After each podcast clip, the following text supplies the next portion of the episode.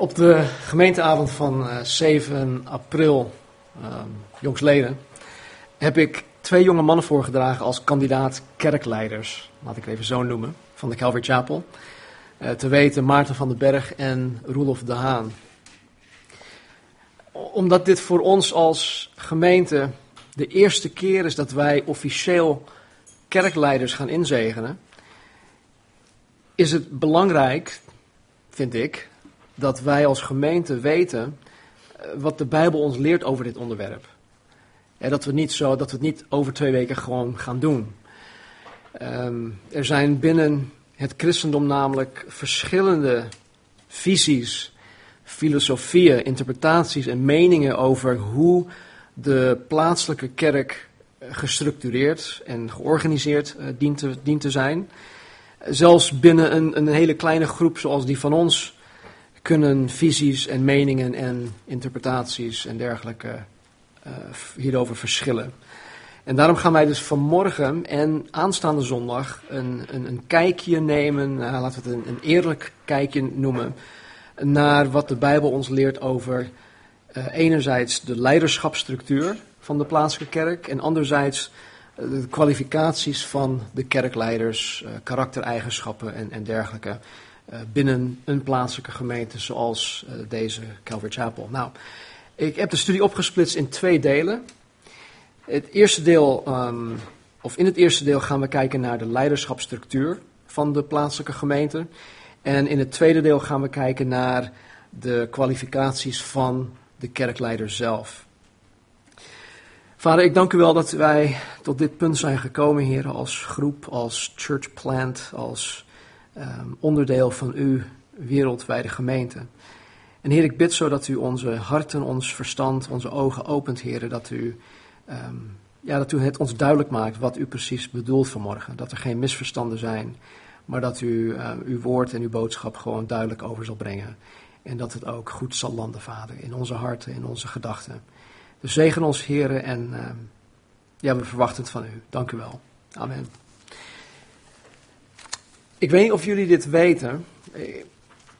Ik kan me voorstellen dat, dat, dat dit je misschien niet, niet echt boeit. Maar um, binnen het protestants christendom zijn er voornamelijk drie vormen van kerkelijk besturen. Eén is uh, gemeentelijk, één is presbyteriaans en één is episcopaal. Uh, gemeentelijk betekent dat de gemeente geleid wordt door de stemmen van een meerderheid van de gemeenteleden. Het is een, een soort van democratie. Als er een beslissing genomen moet worden of als uh, leiderschap uitgeoefend moet worden, dan is het eigenlijk een kwestie van de meeste stemmen gelden. En zo wordt een gemeentelijke uh, kerk bestuurd. Presbyteriaans betekent dat de gemeente geleid wordt door een groep oudsten. Het komt van het Grieks woord presbyteros en dat betekent in principe oudste. Of dat wordt vertaald in het Nederlands woord oudste. In, het, in deze bestuursvorm worden alle beslissingen genomen door een raad van oudsten.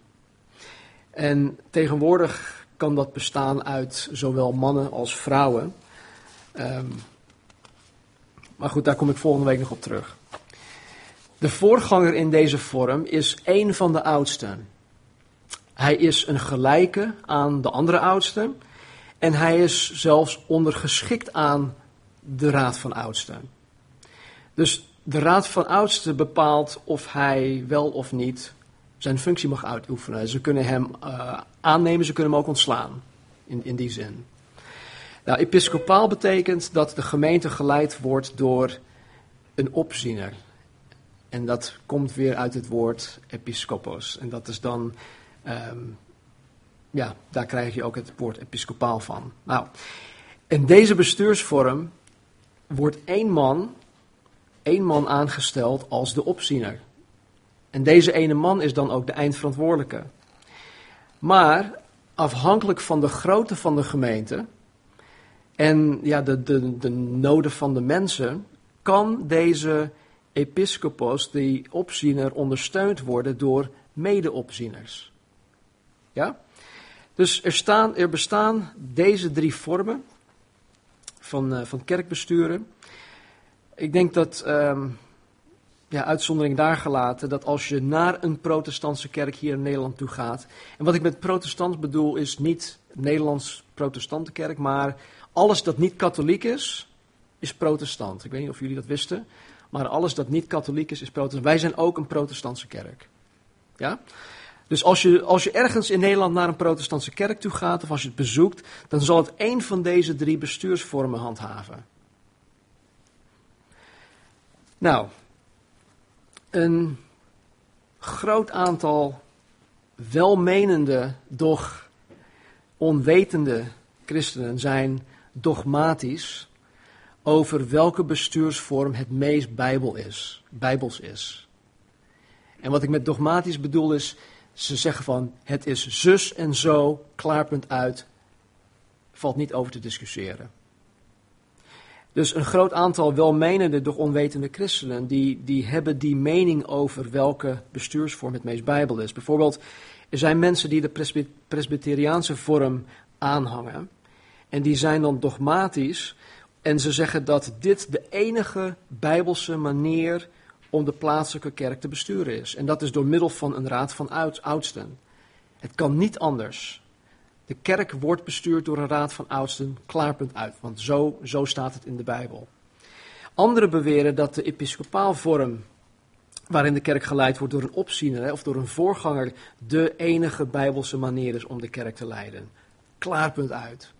Er is geen andere vorm mogelijk. Nou, het probleem met deze dogmatische standpunten is dat zij zelf niet bijbels zijn.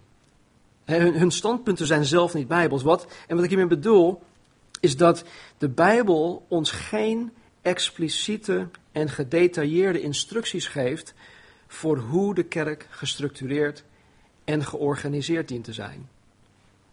Uh, hoe de leiderschapsstructuur eruit hoort te zien.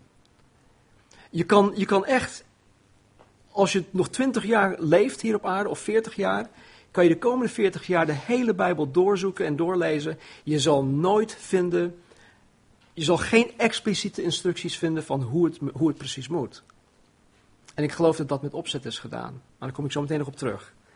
En begrijp het dus niet verkeerd. Ja, de Bijbel geeft ons een model voor het besturen van de gemeente, maar God heeft niet expliciet gezegd dat het op één bepaalde manier moet gaan. Dus de onbetwistbare standpunten die door mensen genomen worden, die zijn niet gefundeerd op de Bijbel, maar ik geloof op hun eigen interpretatie van de Bijbel en op hun eigen voorkeur. Van wat zij het liefst zien, wat zij het liefst willen. Ik geloof dat God bewust geen vaste vorm van kerkbestuur in de Bijbel geplaatst heeft, omdat de kerk op zich uh, een, een levend en dynamisch organisme is. Het is geen uh, statische structuur waar je, alles, waar, waar, je, waar je alles in een vakje kan plaatsen of alles onder een, een soort van organigram kan hangen. Elke plaatselijke kerk is uniek. Uniek in die zin dat iedere situatie, cultuur, de tijdperk waarin het zich bevindt en ook de beschikbaarheid van de mensen, dat, het, dat deze dingen allemaal anders zijn.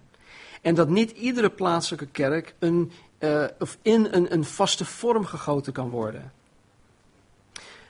Stel je voor, stel je voor dat God gezegd had dat iedere plaatselijke kerk per se een raad van oudste, een oudste moest hebben.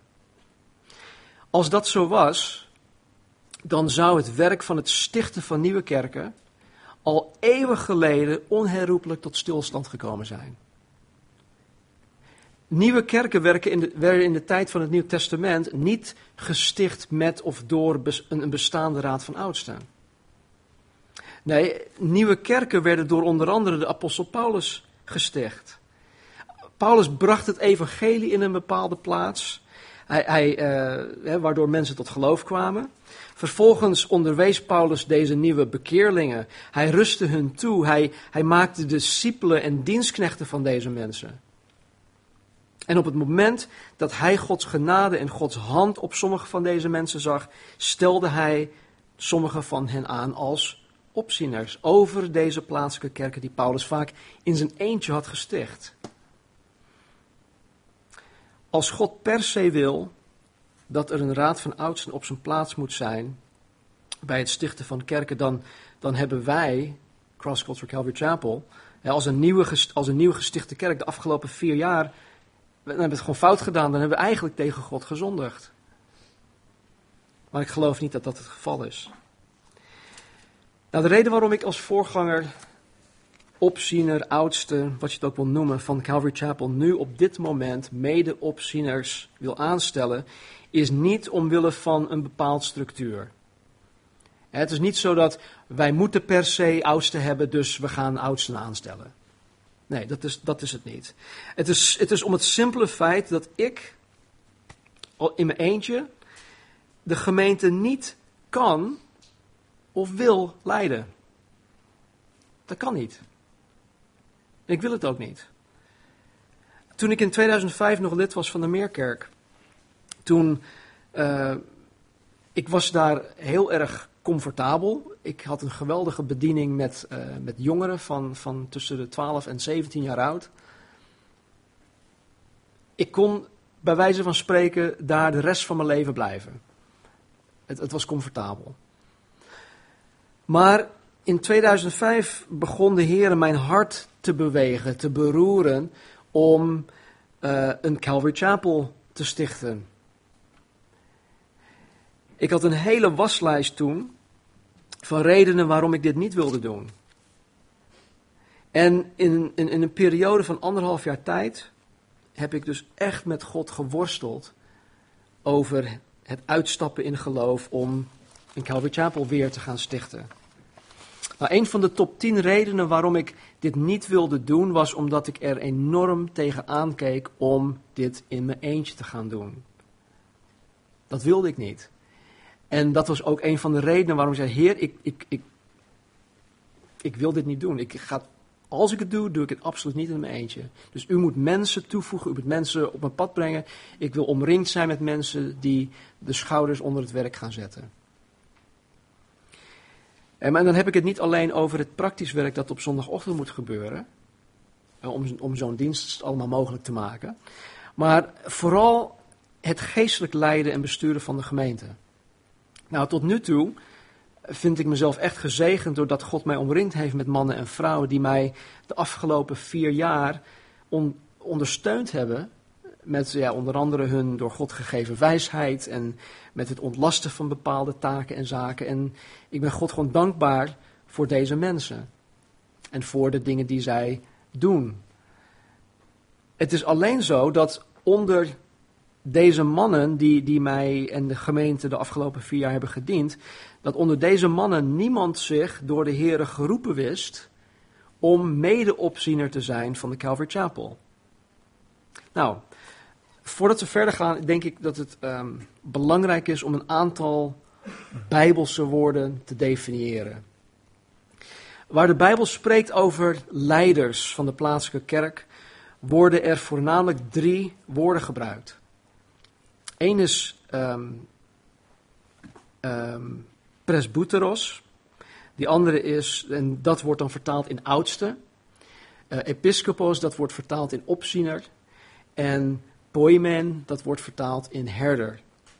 Nou, presbyteros, dat is een oud Grieks woord dat meerdere betekenissen heeft. En volgens het Centrum van Bijbelonderzoek betekent het dit. De oudste of de oudere van bijvoorbeeld de twee.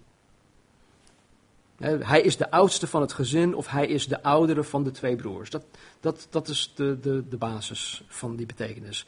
Presbyteros betekent ook voorouders. En ten derde, zegt het CVB, wordt presbyteros gebruikt als titel voor hen die als opzieners belast zijn met de leiding van de geloofsgemeenschap. In de christelijke gemeenschap is het allereerst een aanduiding voor een opziener van een plaatselijke gemeente. In het laatste gebruik van dit woord zien we dus waar wij de kerkelijke term oudste ook vandaan hebben gehaald. Het komt van, van dit woord presbyteros. Nou, wat mij opvalt, en ja, misschien moet ik dit niet eens zeggen, maar ik zeg het toch. Wat mij opvalt is dat in deze derde betekenis van het woord, van het woord zelf eh, niet aangegeven wordt dat een presbyteros aan een minimumleeftijd moet voldoen. Of dat hij per se een van de ouderen van de geloofsgemeenschap moet zijn. Ik denk dat het woord oudste door de jaren heen ook echt verbasterd is geraakt. Waardoor mensen een bepaald beeld hebben gekregen van oudsten. En dat het een, een echt een, een ouder iemand moet zijn. Iemand met grijs haar. Iemand uh, uh, 55 plus, 60 plus. Maar goed, daar kom ik straks nog, nog op terug. Beloof het je. Nou, de term oudste is, zoals het uh, Centrum voor Bijbelonderzoek zegt, een aanduiding voor een opziener. Een opziener van een plaatselijke gemeente. Nou, episcopos is een oud-Grieks woord waarvan de stam de betekenis heeft het omzien naar. Het omzien naar of het bezoeken. Volgens het Centrum voor Bijbelonderzoek geeft dit woord allereerst aan het in barmhartigheid omzien van iemand. Het in barmhartigheid omzien van iemand. In de tweede plaats wordt het woord gebruikt voor de taak of functie van een toezichthouder of opziener. Nou, dat, dat spreekt voor zich. Poimen is een oud-Grieks woord dat herder betekent. En volgens het Centrum voor Bijbelonderzoek nogmaals, het woord poimen wordt gebruikt voor hen die verantwoordelijk zijn voor de zorg en de leiding van een christelijke gemeente, de geestelijke herders. Ze hebben een zorgende en onderwijzende taak. Hun opdracht is respectievelijk de gemeente te leiden en haar te onderwijzen in de juiste leer en levenswandel. Nou, wat belangrijk is om te weten, is dat de termen episcopas, opziener, presbyteros, oudste en poimen, herder, één en dezelfde ambt omschrijven. Ze omschrijven één en dezelfde ambt. Deze woorden zijn uitwisselbaar. Het is dus niet zo dat, dat ik hè, als voorganger, uh, dat ik de herder ben. En dat iemand anders bijvoorbeeld um, een opziener is en weer een ander een, um, een oudste is.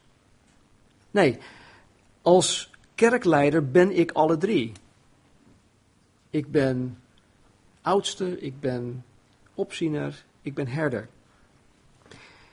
En alle medekerkleiders die vanaf heden aangesteld zullen worden, zullen ook alle drie namen te dragen krijgen. Niet letterlijk, dat komt niet op je visitekaartje te staan, dat lijkt me heel lastig. Maar het, wij, wij, behoor, wij zullen wel behoren tot alle drie, alle drie benoemingen. Ik kreeg gisteren een e-mail waarin stond dat wanneer ik persoonlijk, Stan, het heb over de aanstelling van Maarten en Roelof, ik een heleboel mooi klinkende en interessante titels in het rondroep. Waardoor het benadrukt wordt dat ik de term oudste niet gebruik. Nou, als ik hierover vaag ben geweest en als ik hierover verwarring heb gekweekt, dan, ja, dan vraag ik jullie, gemeente, mensen, uh, nu om vergeving, want dat was niet de bedoeling. Ik weet dat op de, op de gemeenteavond van 7 april dat um, dat ik een aantal dingen, verschillende dingen heb, genoemd, wat, wat hier ook dus um, verteld wordt in het mailtje.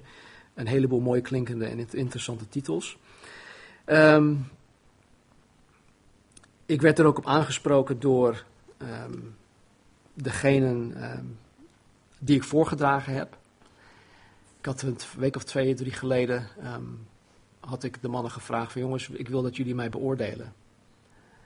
En uit die beoordeling kwam dat ik op die avond best wel vaag was geweest over de, de, de namen en, en dat soort dingen en, die, ik, uh, die ik had gezegd. Dus mocht ik anderen eh, naast deze persoon, deze persoon was dan wel vrijmoedig genoeg om het uh, in, de, mail, op de mail te zetten, maar mocht ik jullie daar, daardoor in verwarring hebben gebracht, nou vergeef me alsjeblieft.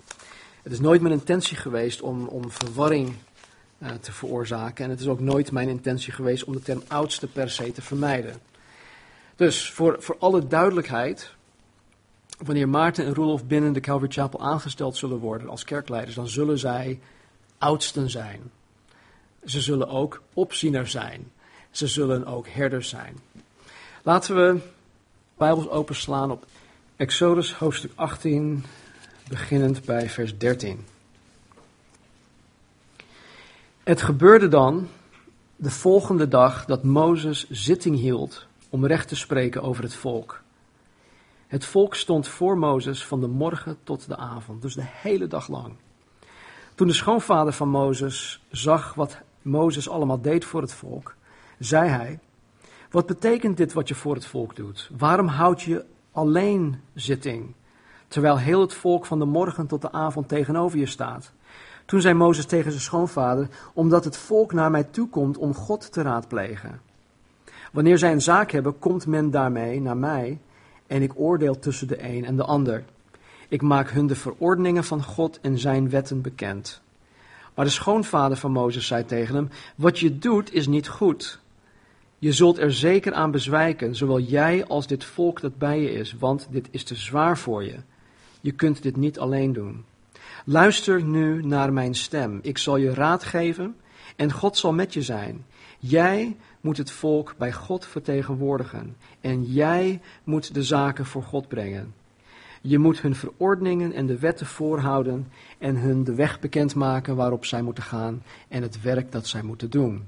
Jij echter, jij moet daarnaast onder het volk omkijken naar bekwame mannen, Godvrezende, betrouwbare mannen die een afkeer hebben aan winstbejag. Je moet leiders over duizend, leiders over honderd, leiders over vijftig en leiders over tien over hen aanstellen. Zij moeten altijd over dit volk oordelen, maar laat het zo zijn dat zij elke grote zaak bij jou brengen en zelf over elke kleine zaak oordelen. Maak het zo voor jezelf lichter en laat hen die, die last. Maak het zo voor jezelf lichter en laat hen die last samen met je dragen. Als je dit doet en God het je gebiedt, dan zul je staande kunnen blijven en zal het hele volk ook in vrede naar zijn woonplaats gaan. Mozes luisterde naar de stem van zijn schoonvader en deed alles wat hij gezegd had. Mozes koos daarom uit heel Israël bekwame mannen en stelde hen aan als hoofd over het volk, leiders over duizend, honderd, vijftig en tien. Zij oordeelden altijd over het volk. De moeilijke zaken brachten zij bij Mozes, maar over elke kleine zaak oordeelden zij zelf. En toen liet Mozes zijn schoonvader Jethro gaan en deze ging terug naar zijn land. Tot zover. Mozes kon het werk niet alleen aan. En God gebruikte Jethro, de schoonvader van Mozes, om hem duidelijk te maken dat hij hulp nodig had. En de hulp kwam in de vorm van medeleiders. Die samen met Mozes de zorg droeg over de geloofsgemeenschap Israël. Laten we even iets verder naar voren gaan in het boek Numeri. Numeri hoofdstuk 11, ehm, vers 16.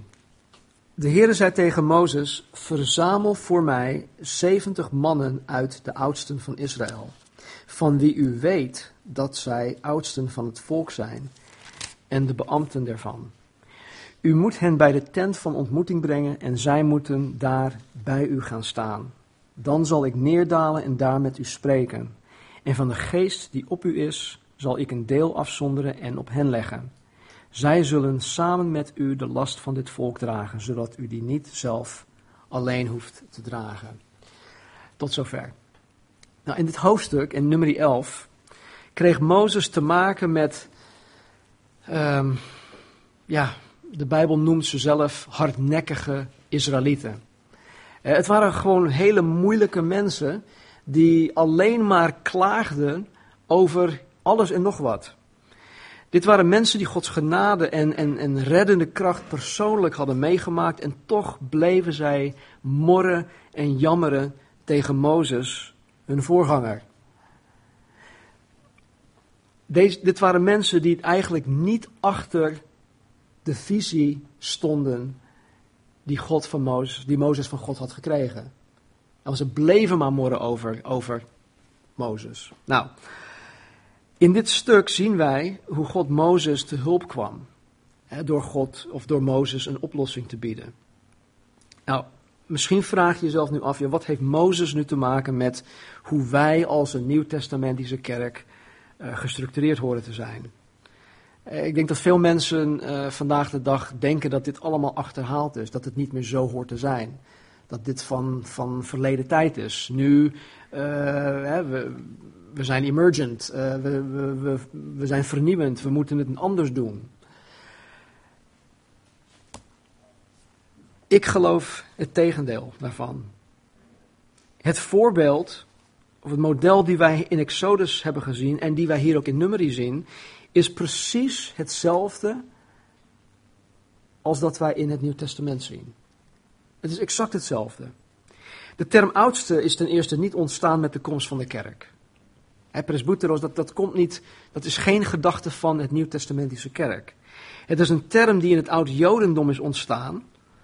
En de kerk, de gemeente van Jezus Christus, heeft dat overgenomen. Dus eh, de woorden die hier gebruikt worden, in, in Exodus en in, in, in, uh, in Numeri, de woorden zoals leiders en oudsten, die zijn net zo relevant als de nieuwtestamentische woorden poimen, presbyteros en episcopos. Nou, de Heere zei tegen Mozes in vers 16, verzamel voor mij 70 mannen uit de oudsten van Israël, van wie u weet dat zij de oudsten van het volk zijn en de beambten ervan. U moet hen bij de tent van ontmoeting brengen en zij moeten daar bij u gaan staan. Nou, ten eerste zien wij hier dat God Mozes een persoonlijke opdracht gaf, persoonlijk, om mannen uit te kiezen. En het waren mannen die Mozes persoonlijk herkende als oudste. Mozes moest geen mannen uitkiezen waarvan hij hoopte dat zij misschien ooit het kwaliteitsniveau van oudste zouden bereiken. Mozes moest niet op zoek gaan naar potentiële oudsten. Nee, Mozes kreeg van God de opdracht om oudsten uit te kiezen waarvan hij wist dat zij oudsten waren. Nou, Mozes moest in deze mannen herkend hebben dat zij geestelijk volwassen waren. En dat zij alleen maar het beste voor Gods, Gods kinderen voor ogen hadden. Dat zij integer waren en dat Gods liefde boven alles hadden geplaatst. Dus God had aan Mozes de taak toevertrouwd om deze mannen uit te kiezen waarvan hij wist dat zij oudste waren. Maar niet alleen dat, hij moest ook mannen uitkiezen die samen met hem naar God toe zouden gaan om samen met Mozes te staan. Het bij Mozes staan, dat, dat staat hier niet zomaar. Het bij Mozes staan is, is ja, in mijn eigen woorden, super belangrijk. Het is voor elke voorganger die door God geroepen is van levensbelang. Eh, niet alleen voor hem, maar ook voor de gemeente, dat de oudsten samen met hem staan. Nou, de methode die, die wij als gemeente uiteindelijk willen gaan gebruiken om, om oudsten aan te stellen, is dat ik als voorganger de kandidaat oudste opziener, whatever, dat ik de kandidaat persoonlijk selecteer en voordraag. Vervolgens wordt mijn keuze beoordeeld door de al dan niet bestaande Raad van Oudsten, eh, die mijn keuze dan met een tweederde meerderheid bevestigen. Daar gaan we naartoe. En als laatste zal hun benoeming tot de Raad van Oudsten bekrachtigd worden door twee derde van de meerderheid van de stemgerechtigden van de gemeente. Nou, dit betekent en dit is, dit is misschien schokkend, maar dit betekent dat alleen de mannen die ik als voorganger persoonlijk voordraag in aanmerking zullen komen om oudste te worden. Nou, Sten, je hebt het goed voor elkaar. Het betekent ook dat als ik niet wil dat iemand een oudste wordt, het ook niet zal gebeuren. Nou, dit klinkt misschien heel autoritair. Maar is dat zo? Denk even met me mee. In vers 16 was de eerste taak die de oudsten, van, uh, die, die, de uh, gekregen hebben, was om samen met Mozes te staan. Dat staat er in vers 16. Zij moesten samen met, met Mozes staan. Nou, dit is cruciaal. Want Mozes had van God een hele specifieke roeping en taak gekregen. Toch? En iedere oudste die Mozes in zijn door God gegeven rol en taak ging ondersteunen, moest met Mozes in zijn roeping staan. Het moesten dus mannen zijn die niet alleen alle karaktereigenschappen en kwalificaties bezitten, maar vooral mannen die 100% achter de visie en bediening van Mozes stonden.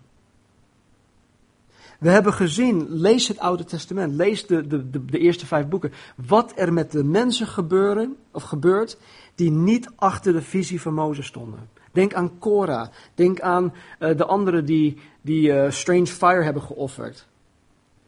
De aarde scheurde open en ze werden, ze donderden erin. God is niet blij met mensen die niet achter de visie staan die God geeft. Dus de, de mannen moesten met Mozes staan. In de plaatselijke kerk, waar het episcopaal model van het kerkbestuur gehanteerd wordt, werkt het precies hetzelfde. Ik ben degene die van God de roeping, de specifieke roeping en taak heb gekregen om hier in Nederland de bediening van Calvary Chapel op te zetten.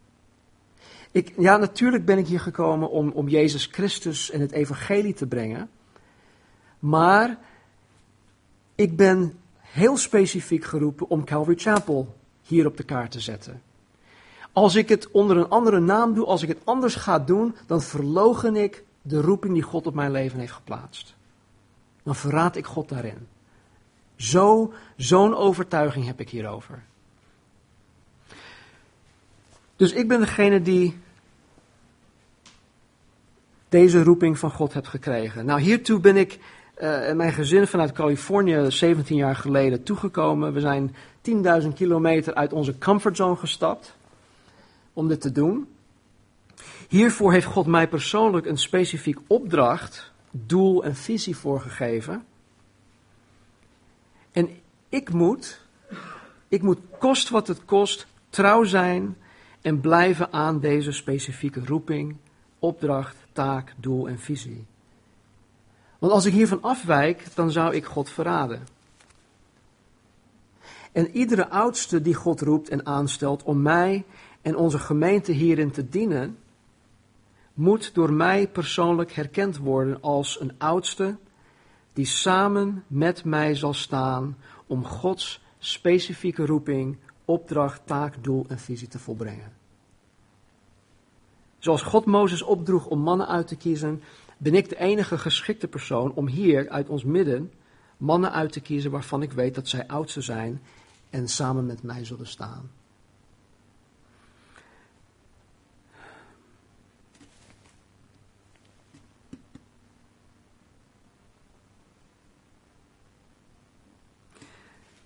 Dan zegt God in vers 17: Zal ik neerdalen en met u spreken? En Nee, dan zal ik neerdalen en daar met u spreken. En van de geest die op u is, zal ik een deel afzonderen en op hen leggen. Zij zullen samen met u de last van dit volk dragen, zodat u die niet zelf alleen hoeft te dragen. Nou, wat wij hier zien in nummer 11, 16 en 17 is het episcopaal model van kerkbestuur. God roept Mozes, de voorganger van Israël, zalft hem met de Heilige Geest om zijn bediening uit te kunnen oefenen. God stelt oudsten aan om vanuit de gemeenschap, of hij stelt oudsten aan vanuit de gemeenschap. En hij zalft hun met de Heilige Geest om hun bediening uit te kunnen oefenen. En hij doet dit allemaal ten einde de last van de gemeenschap te dragen, zodat Mozes het niet in zijn eentje hoeft te doen.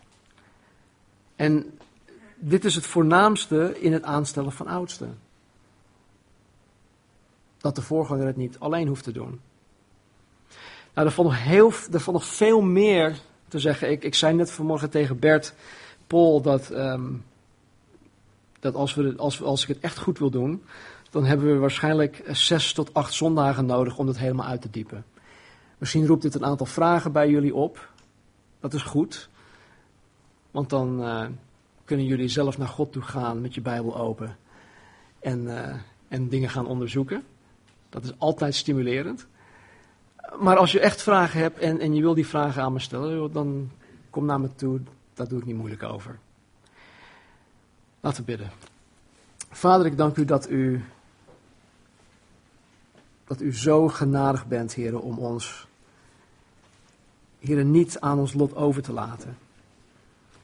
Heer, dat u, dat u uw Heilige Geest aan ons hebt gegeven. Heer, om uw woord te belichten. Om ons te helpen om het woord recht te snijden. Om ons te beijveren, heren, in het bestuderen van uw woord. Heren, opdat we er alles uit kunnen halen wat er uit te halen is. En ik weet, vader, dat, dat, dat uw woord ondoorgrondelijk is. Dat, we, dat het onuitputtelijk of uitputbaar is. Dat we nooit tot, tot alle kennis van uw woord zullen komen. Maar vader, ik geloof en ik dank u dat wanneer wij ons beijveren in het bestuderen van uw woord en dat wij biddend uw woord gaan onderzoeken en, en dat we, wanneer we erin gaan spitten, heren, dat u ons beloont door uzelf en uw wil, door uw woord, in uw woord aan ons bekend te maken. En Heer, ik dank u dat u het voorbeeld hebt gegeven van Exodus hoofdstuk 18 en van Numeri hoofdstuk 11. Het voorbeeld en het model van Mozes. Ik dank u, Vader, dat u geen expliciete instructies hebt gegeven in het Nieuw Testament hoe wij precies dingen moeten gaan structureren. Want Heer, zoals ik al zei, u, u, u wist van tevoren dat, dat, dat de, de gemeenschap, de kerk, de plaatselijke kerk, dat het een veranderd iets zou zijn door de eeuwen heen. En per cultuur en per situatie, heren, is het gewoon anders. Per de beschikbaarheid van mensen is het anders. En zo, heren, ik dank u dat u ons leidt. Ik dank u dat u ons ook uh, een, een duidelijke visie, doel, taak hebt gegeven. En heren, mogen wij, mogen uh, wij allen, heren, hier aan trouw zijn en blijven. Dat wij u hierin niet verraden, dat wij u niet verlogenen, Heer.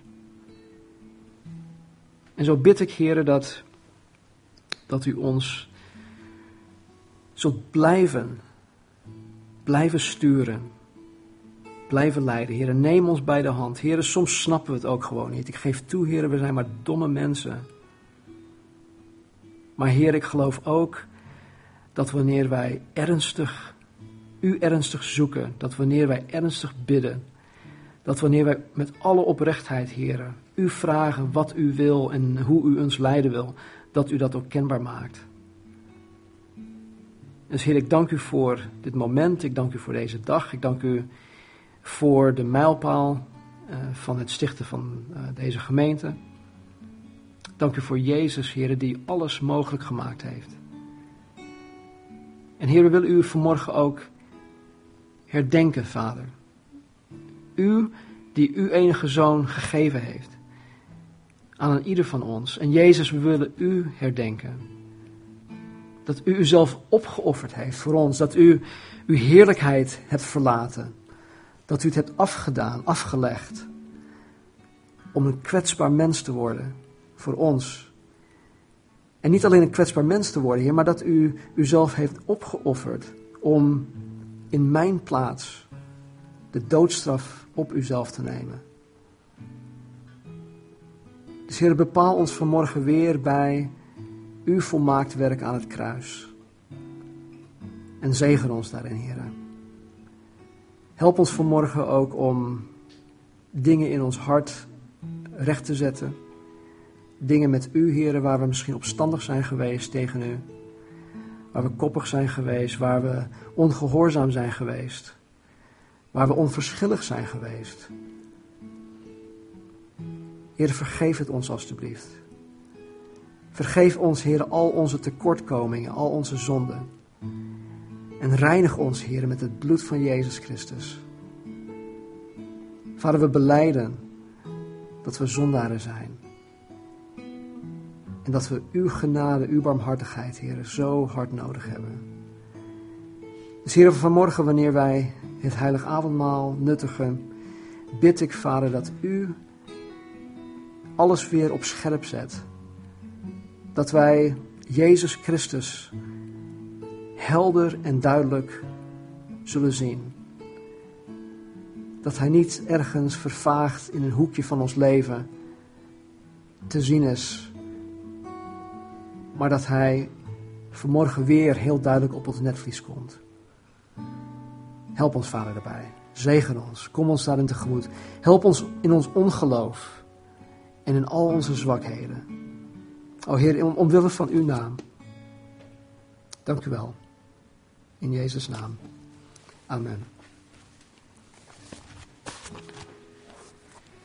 Wij gaan zo meteen een aantal liederen zingen. Of althans, het worshipteam gaat ons voor en een aantal liederen die gaan, die gaan ze zachtjes zingen. En dat geeft ons een gelegenheid om een stil gebed vanuit je eigen plaats met God te praten. Ja, zoals ik al zei, misschien moet je dingen goed maken met God. Ik moet dagelijks dingen goed, goed maken met God. Dus ik weet er alles van. Maar doe dat. Neem even de tijd. En wanneer je er klaar voor bent, kom naar voren toe. Neem deel aan het avondmaal. Ik wil nog even een stukje lezen uit 1 Korinthe, hoofdstuk 11. Waarin Paulus eigenlijk aangeeft hoe het heilige avondmaal tot hem is gekomen. Hij zegt, ik heb van de Heere ontvangen wat ik u ook heb overgeleverd. Dat de Heere Jezus in de nacht waarin hij werd verraden brood nam. En nadat hij gedankt had, brak hij het en zei, neem, eet, dit is mijn lichaam dat voor u gebroken wordt. Doe dat tot mijn gedachtenis. Evenzo nam hij ook de drinkbeker na het gebruik van de maaltijd en zei: Deze drinkbeker is het nieuwe verbond in mijn bloed. Doe dat zo dikwijls als u die drinkt tot mijn gedachtenis. Want zo dikwijls als u dit brood eet en deze drinkbeker drinkt, verkondig de dood van de Heer totdat hij komt. Wanneer wij het heilige avondmaal nuttigen, dan verkondigen wij als het ware de dood van Jezus Christus. Niet dat wij hier vooraan staan en het verkondigen, maar het is een daad die, die tegen ons zegt, hè, tegen elkaar, maar ook tegen misschien de machten en de overheden in de onzichtbare wereld om ons heen, dat wij tot Jezus behoren. Wij behoren Hem toe en wij geloven in het volmaakt werk op Golgotha. Dus op die manier verkondigen wij de dood van de Heer Jezus Christus totdat Hij komt. Wij kijken ook vooruit naar Zijn komst om ons weer tot zichzelf te nemen. Dus neem de tijd. We hebben geen haast. En uh, laat Nietzsche ook weer houden van het nuttig van het avond.